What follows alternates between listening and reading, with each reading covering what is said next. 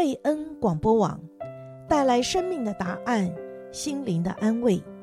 今天祝福您得到应许和医治的经文是《罗马书》十五章十三节。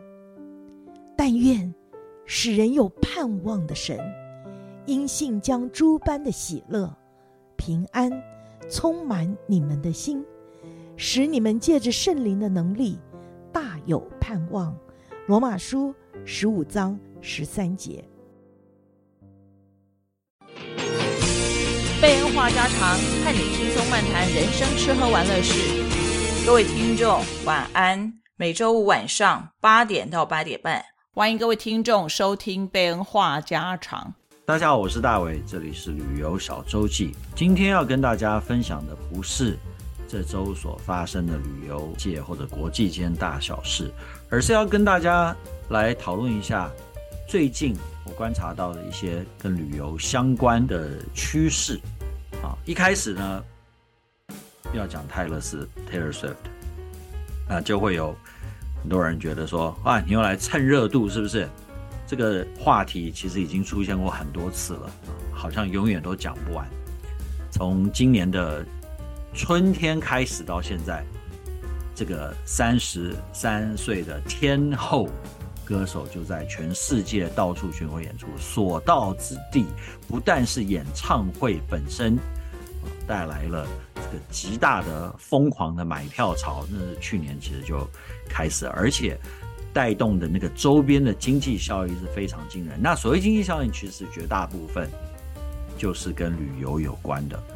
他这个世界巡回演出啊，应该是没有问题，可以成为全世界全人类有史以来最成功的，就是最高票房的一次巡回演出了。那因为真的没有什么人能够比，而且现在这个价钱在超级贵啊！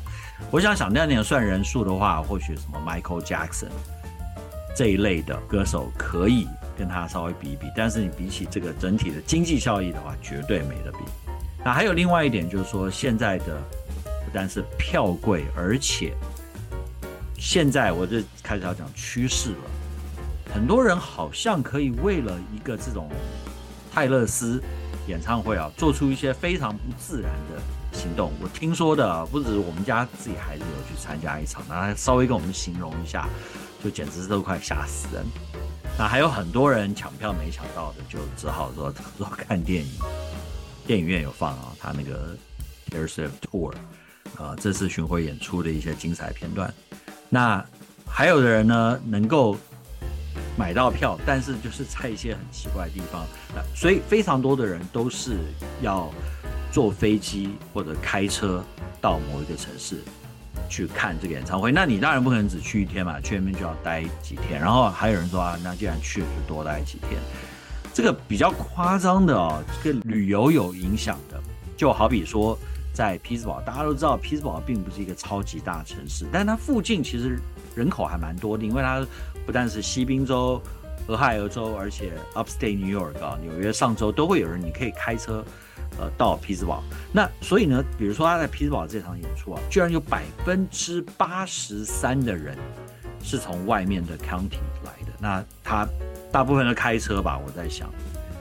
可是呢，你在想说，这个演唱会其实蛮晚才结束的，结束以后你是要开车回家吗？还是你要住在那里？很多人当然住在那里。那有些人也许说啊，对他们来说这也算是个大城市嘛。那所以既然去那边就多待一会儿，所以在匹兹堡这个城市，由于泰勒斯的一场演唱会，他的旅馆的住房率在那个周末居然高达百分之九十五。各位，那个绝对不是一个观光大城啊，那也绝对不是说什么很多人去出差的地方啊，不是像什么湾区这种。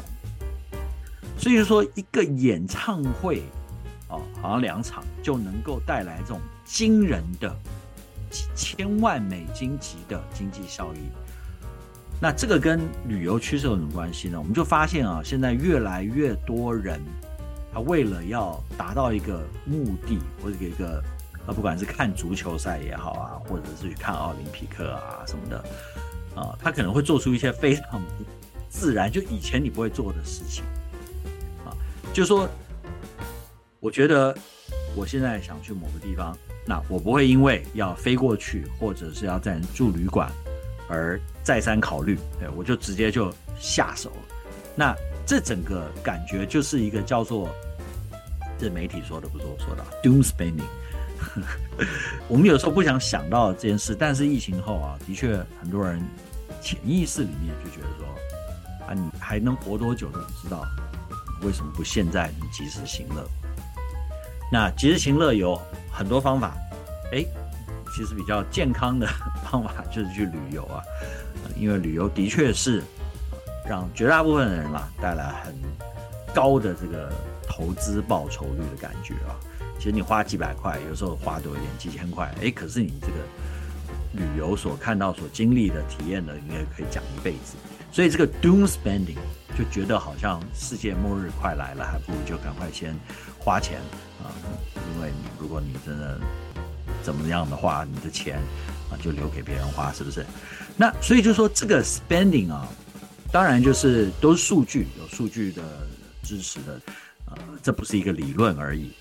就说，在二零二一年之后，大家存钱存越来越少，花钱花的越来越多，而且很多的钱都是花在 travel 上面。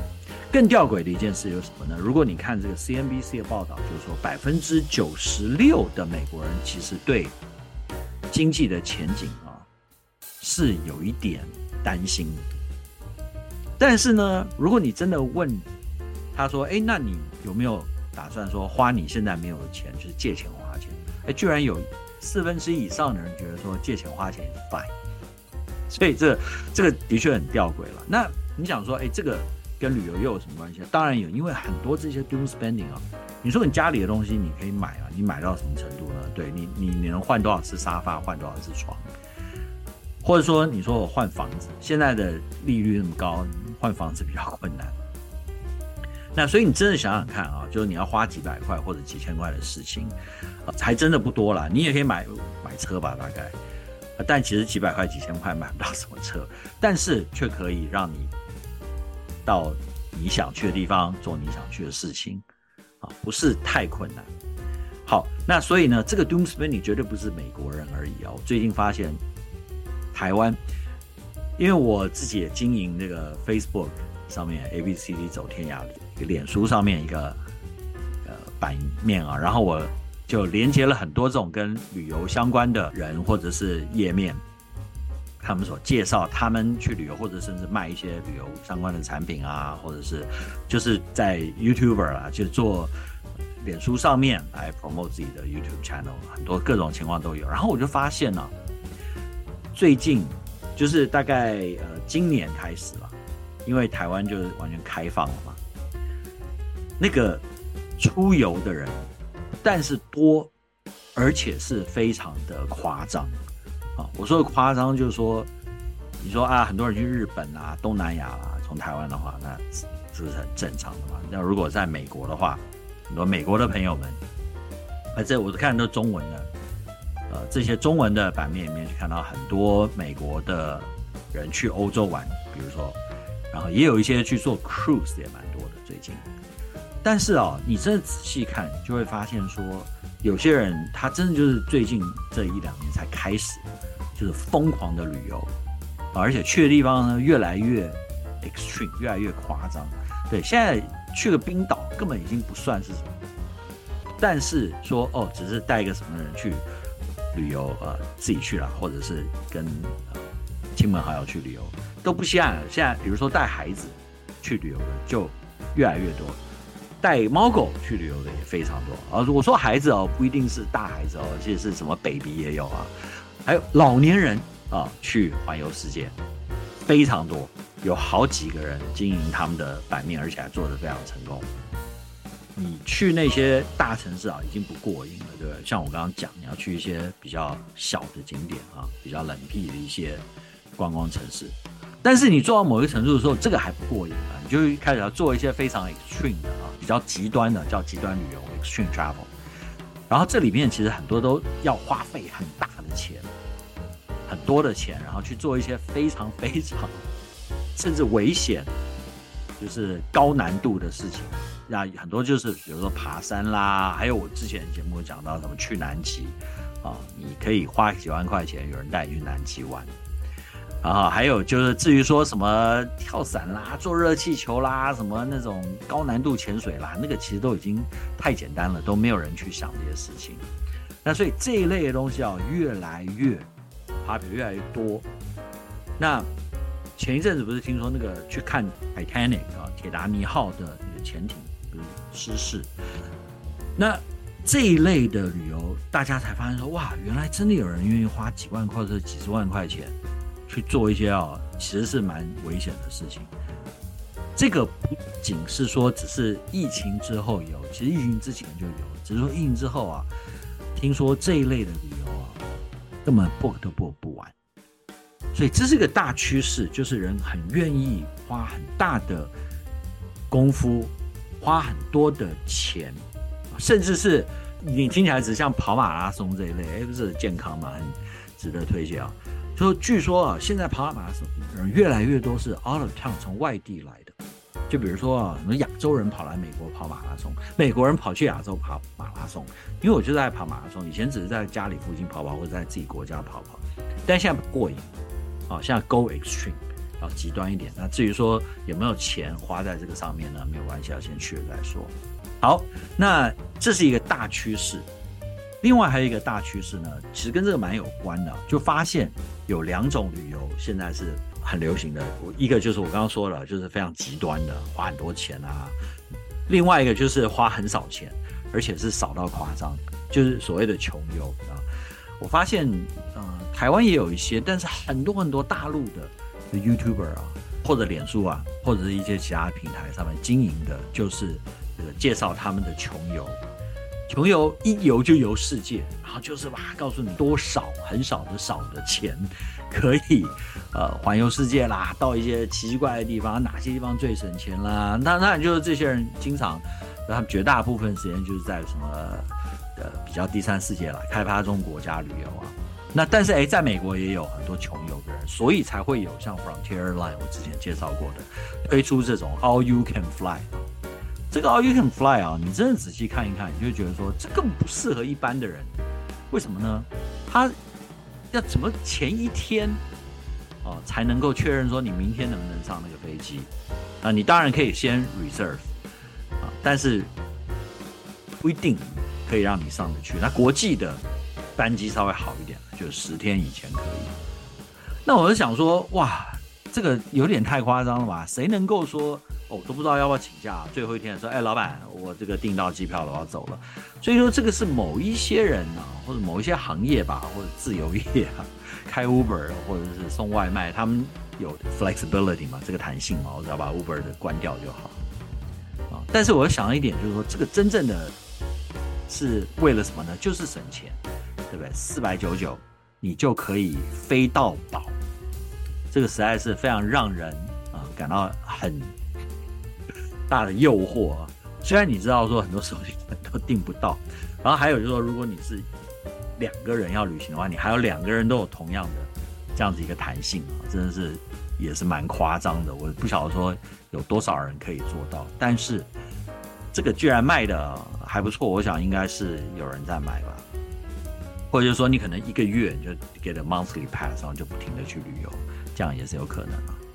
哎，不过我在这边说一下啊，就说这个纯粹就是为了省钱，因为 Frontier Line 的记录大家都知道，他对这个任何的问题发生以后，如果你要期待他会替你解决的话，那是一件困难的事情。他绝对不是像呃我们一般熟悉的那些大的 Commercial Airline 啊，他能够提供的服务或者能够提供的资源或者弹性，绝对绝对不可能。好，那这样子呢，我就想到。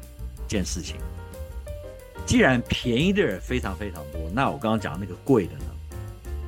最近，呃，不是不是几个月哦，我大概超过一年多啊，因为我打了疫苗以后就开始旅行，那我就发现，像我们这种还算是勉强算 frequent flyer，不是非常 frequent，不是那种什么一 K 啊，或者是那种呃什么百万的，那我们这种金或者白金的。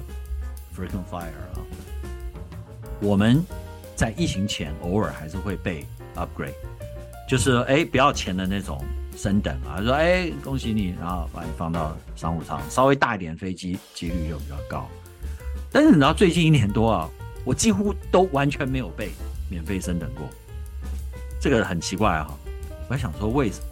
后来我稍微看了一下，因为你可以看到这一类的数据，然后呃，你就会发现说，原来是因为你在这个几周前，大部分的商务舱座位其实已经被订了。就比方说，这些人是花钱的，因为那个 free upgrade 最早呢，好像也是什么一个礼拜之前才会开始慢慢的放人进去。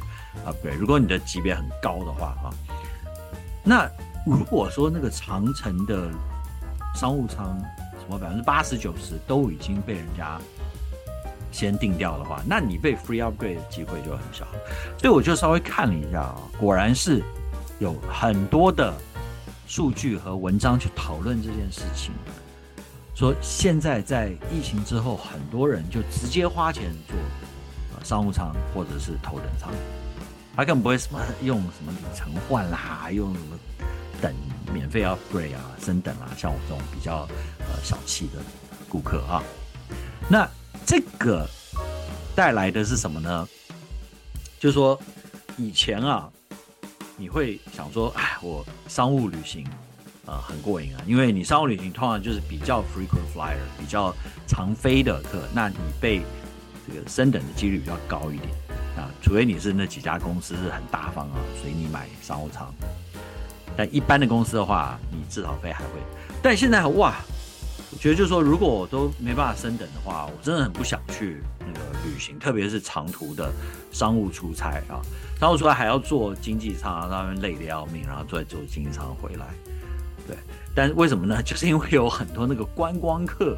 现在就直接买商务舱回去，甚至我认识一些是这样，他真的是真金白银去买商务舱，啊，这个义无反顾，很厉害。那这个就是一个叫做两极化的一个很明显的，就会有很多廉价航空公司，然后会有非常大的 sale 出现。你在淡季或者是没有人飞的时候，那个机票会非常便宜，就是给那些有这个弹性，然后呢也愿意说稍微不方便一点。的那些客户来飞，但是呢，另外一个极端就是啊，你如果要飞好，你如果要飞饱，你就要花大钱。以前呢，还可以说啊，那我就用里程换没有关系，或者用里程 upgrade，对不对？但像我刚刚说了，如果他根本就没几个座位的话，你里程也没有用啊，免费就不用想。但是如果你说，哎，我有很多里程，我可以去直接换一个商务舱的话，连那个都越来越困难啊。比如说联合啊，我对联合比较熟悉，因为我是他的这个忠实的顾客啊。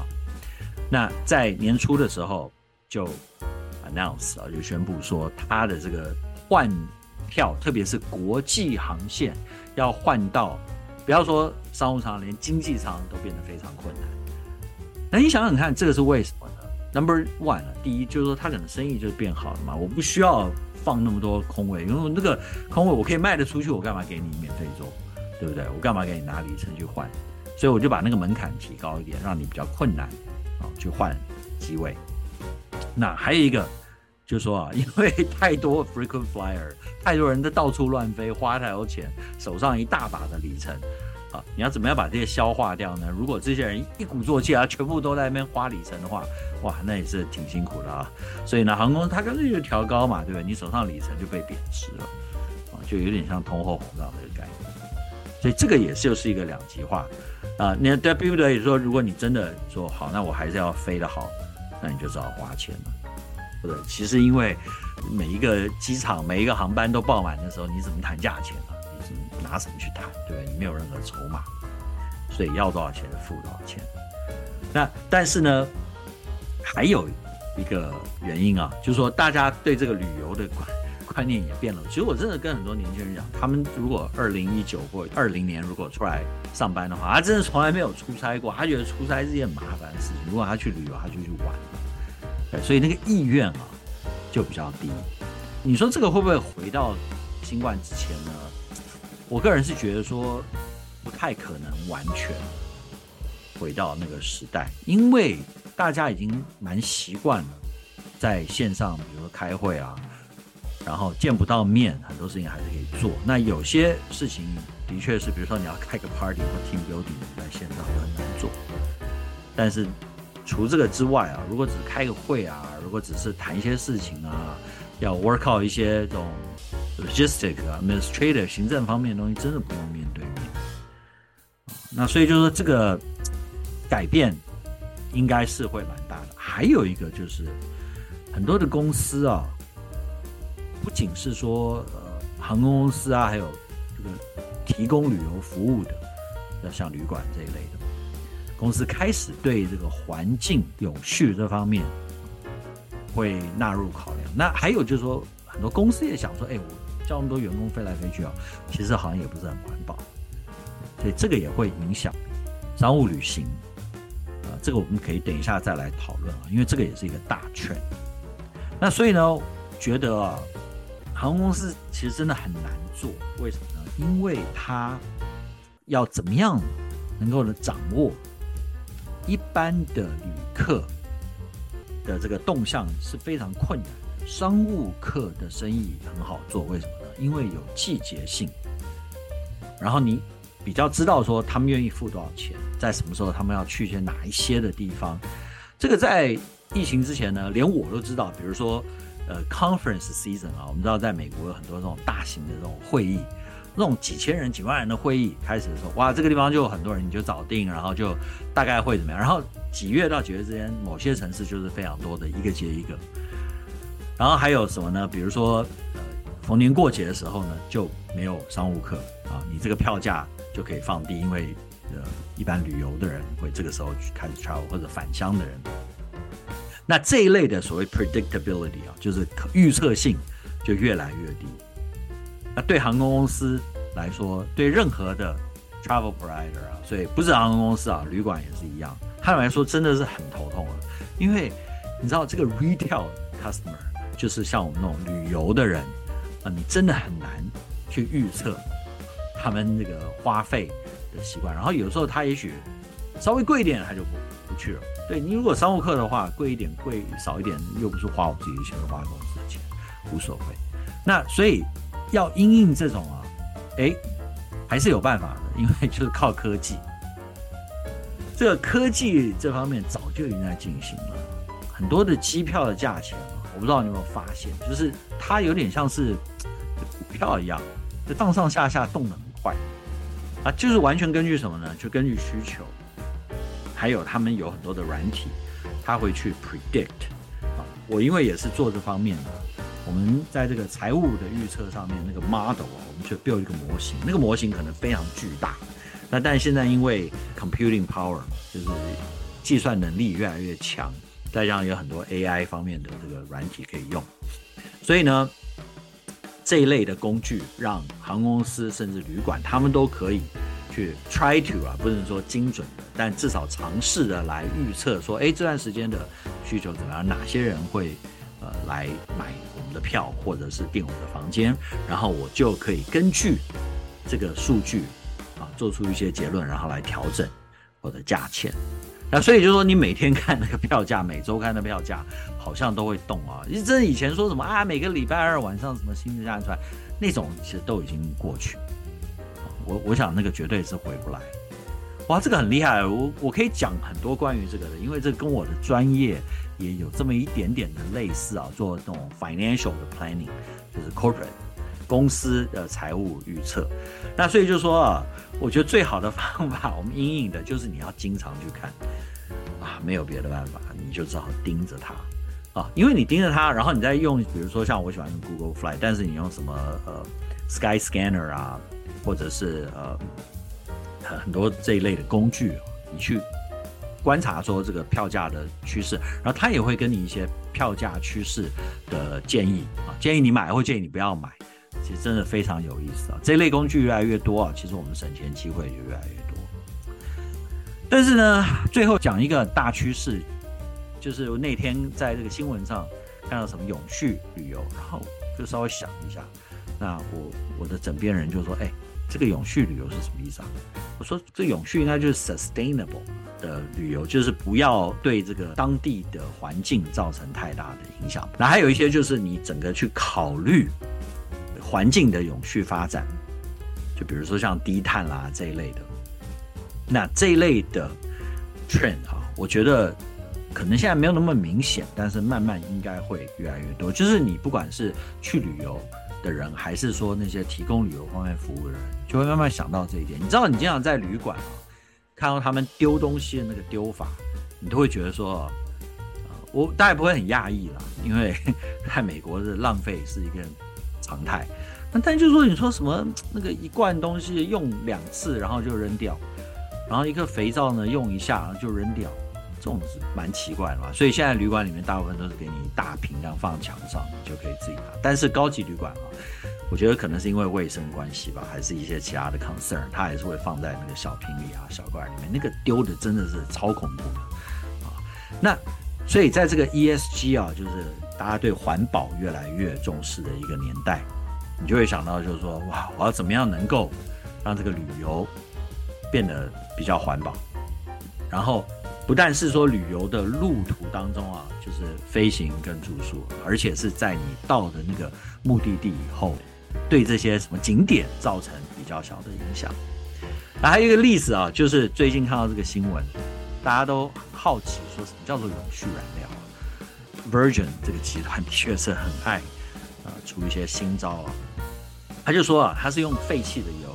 跟这个农业残留物，你知道什么农业残留物里面有油吗？